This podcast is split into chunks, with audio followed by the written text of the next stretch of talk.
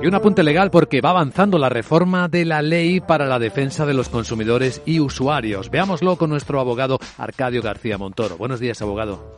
Buenos días, Luis Vicente. ¿De qué hablamos?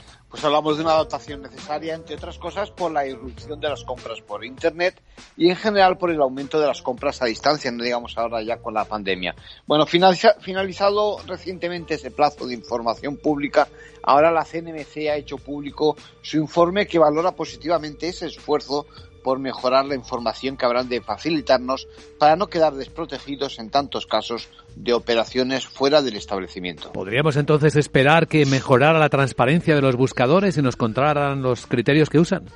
Bueno, pues complicado asunto, Luis Vicente, pero esa es una de las sugerencias de la CNMC. Las próximas reformas de las leyes de defensa de los consumidores y usuarios, de ordenación del comercio minorista y de competencia desleal, inciden sobre todo en eso, en la información que se nos facilita. Por ejemplo, a ver si de una vez ya se logra que en los viajes combinados que contratamos se sepa quién es el prestador del servicio en cada tramo, o que podamos discernir con claridad las reseñas de Internet las, de, las reseñas de Internet que son publicidad y las que no lo son. Otro tema interesante es que se respeten los contratos de consumo esos 14 días para existir, porque deberían empezar a correr a partir del momento en que dispongamos del producto o disfrutemos del servicio. En conclusión.